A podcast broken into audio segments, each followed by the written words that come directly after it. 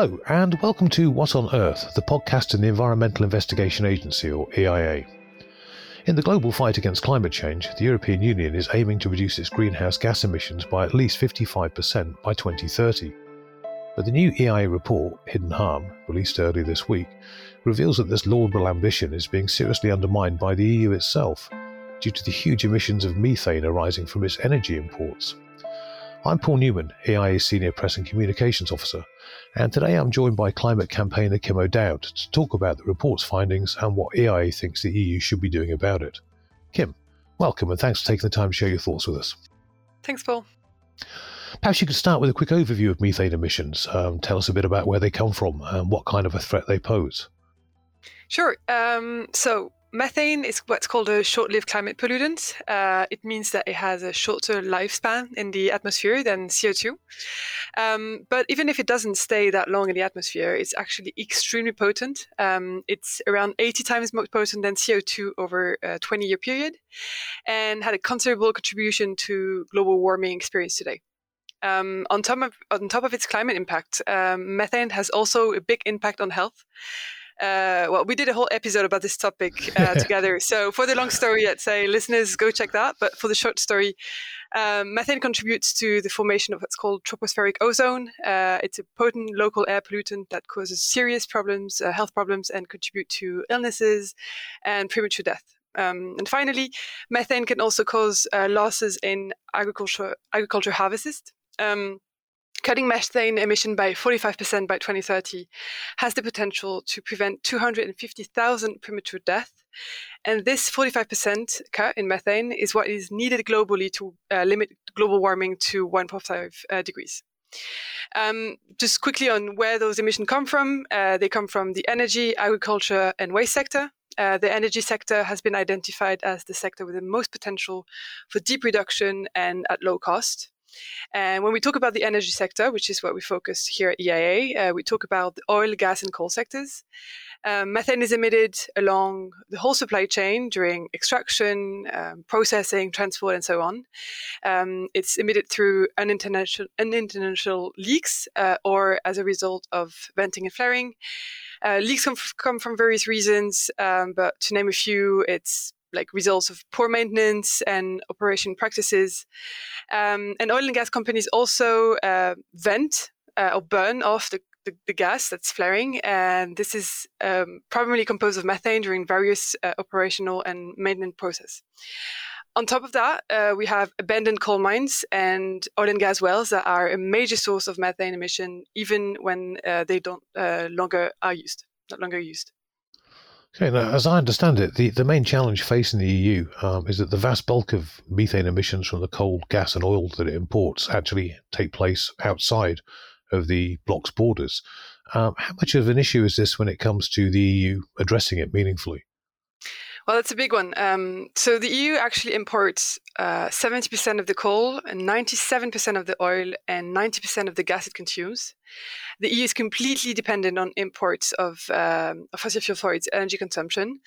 Uh, in fact, the EU actually consumes over half of all globally traded gas in the world. Wow. Uh, and the thing is, like about three quarter of total methane emission in the gas and oil operations occur upstream. Upstream being where it's uh, extracted, uh, and nearly all of methane emission come from coal operation occur upstream. That means that most methane emission associated with fossil fuel consumption in Europe are mostly emitted before reaching the border. So the methane emission associated with the consumptions happen outside the EU. And this is particularly important for another reason. Um, because of the very high global warming potential of methane, if there's a little as 3% leak along the fossil gas supply chain, then gas becomes worse than coal in power generation. And this is an immense climate scandal. We, we often hear that gas is a transitional energy source, but gas can actually be worse than coal.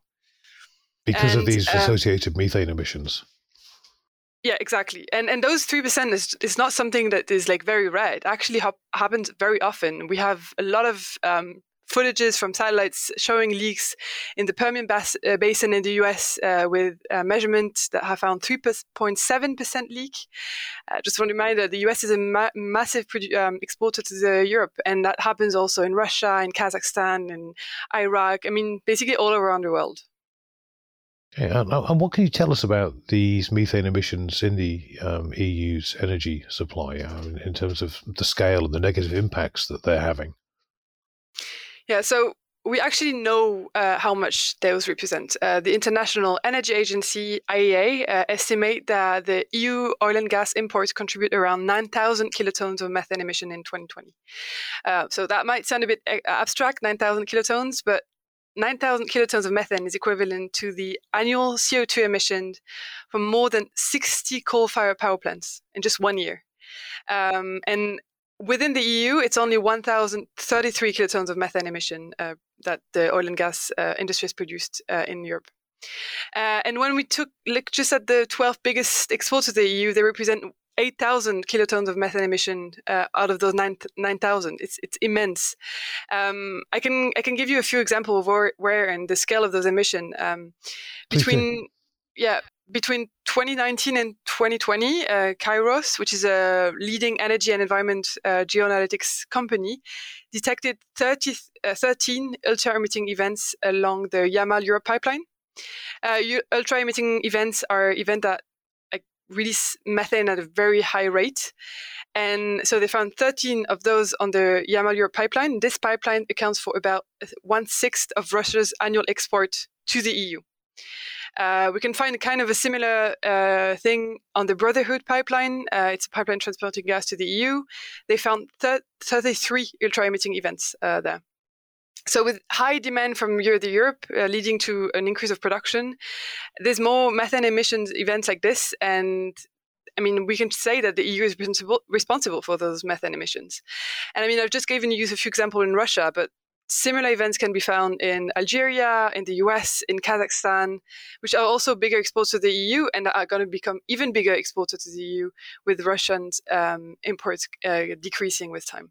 So, so in, in a um, nutshell, the, the all, all, the methane emissions associated with the energy that we use in Europe and, and feel quite smug about because it doesn't have or is seen to not have the same impact on the climate um, are actually occurring elsewhere, and we're leaving that for someone else to deal with. Is that is that basically the gist of it? Yeah, exactly. We just don't. We, I mean, it's as if we we, we consider that they were not our responsibilities, but it's really our the gas that we consume that emit those emissions, or the oil that we consume, the coal that we consume. So, I mean, the EU has a massive responsibility for that. Okay. Hey, you've spoken previously on this podcast um, about the ongoing work to agree a European Union methane regulation. Is this something do you think could help the bloc tackle and reduce these emissions um, that occur upstream from its actual imports? Yeah, completely. Um, the EU methane regulation's goal is to mitigate and monitor methane emission from the energy sector. So you're right on the right topic. but right now, uh, the, ta- the text only targets operators within the EU borders, um, leaving aside all the emissions that we just talked about. The majority of methane emission that are associated with EU consumption uh, are just left on the side. Um, when it's completely possible for an EU regulation to address imports. Uh, we've seen it. Uh, there's loads of examples of such regulation. If we take, for example, the EU timber regulation, uh, which prohibits the sale of illegal, uh, illegally harvested timber, um, or we have another example with F-gas regulation. It's just it happens. So why not doing with the EU methane regulation? Uh, right now, the only measures on imports that this text has is the requirement for importers to say whether there's measures to monitor and mitigate methane emissions, if they're in place or not. If they're not, it's fine. Um, there's no obligation to actually me- measure, verify, and mitigate uh, those emissions. It's completely useless for now. So, so it's basically an, an aspirational um, language at the moment rather than anything definitive or meaningful that would actually make a difference. Completely. It will do nothing. It's just reporting. So, so what do you think the reason for this is? Why, why is the um, you know, the proposals for the methane regulation leaving out the upstream emissions? Well, I don't think there's any good reason for not doing it, but I can tell you about what the Commission said. what, are, what are their reasons, whether yeah, they're good exactly, or bad? yeah, what, what are their excuses not doing? So they've used the excuse of implementation. They said, yeah, the EU cannot actually implement stuff that are happening outside the EU. But as I just said, happens all the time. We have loads of examples. That's not a valid excuse. Second excuse that they've used is um, the risk for gas supply. Uh, but there again, it's not funded. Um, like the, the IEA said that I mentioned earlier, the International Energy Agency, has found that if exporters to the EU were put were to put in place measures to limit flaring, and we're just talking about limiting flaring, they could increase gas exports by more than 45 BCM of gas using existing infrastructure. This is equivalent to almost one third of Russian gas export to the EU in 2021. And we have a similar study uh, from Capterio uh, that showed that if um, the countries in North Africa were to capture the gas from flaring, venting, and leaks, they could start supplying up to 15% of Russian gas within 12 to 24 months. And capturing this gas would represent an income of around $29 billion per year on top of the climate and health benefit of limiting methane emissions. So the whole gas uh, supply excuse is not valid because we would actually get more gas if we started stopping venting, stopping flaring, and cap- capturing methane from leaks. And the third thing that also put forward is that there was a risk that it would increase prices. But again, that's not true. Um, methane, um, the European Commission uh, found that around 43% of projected methane emission can be abated at zero cost and 63% can be abated at less than low cost.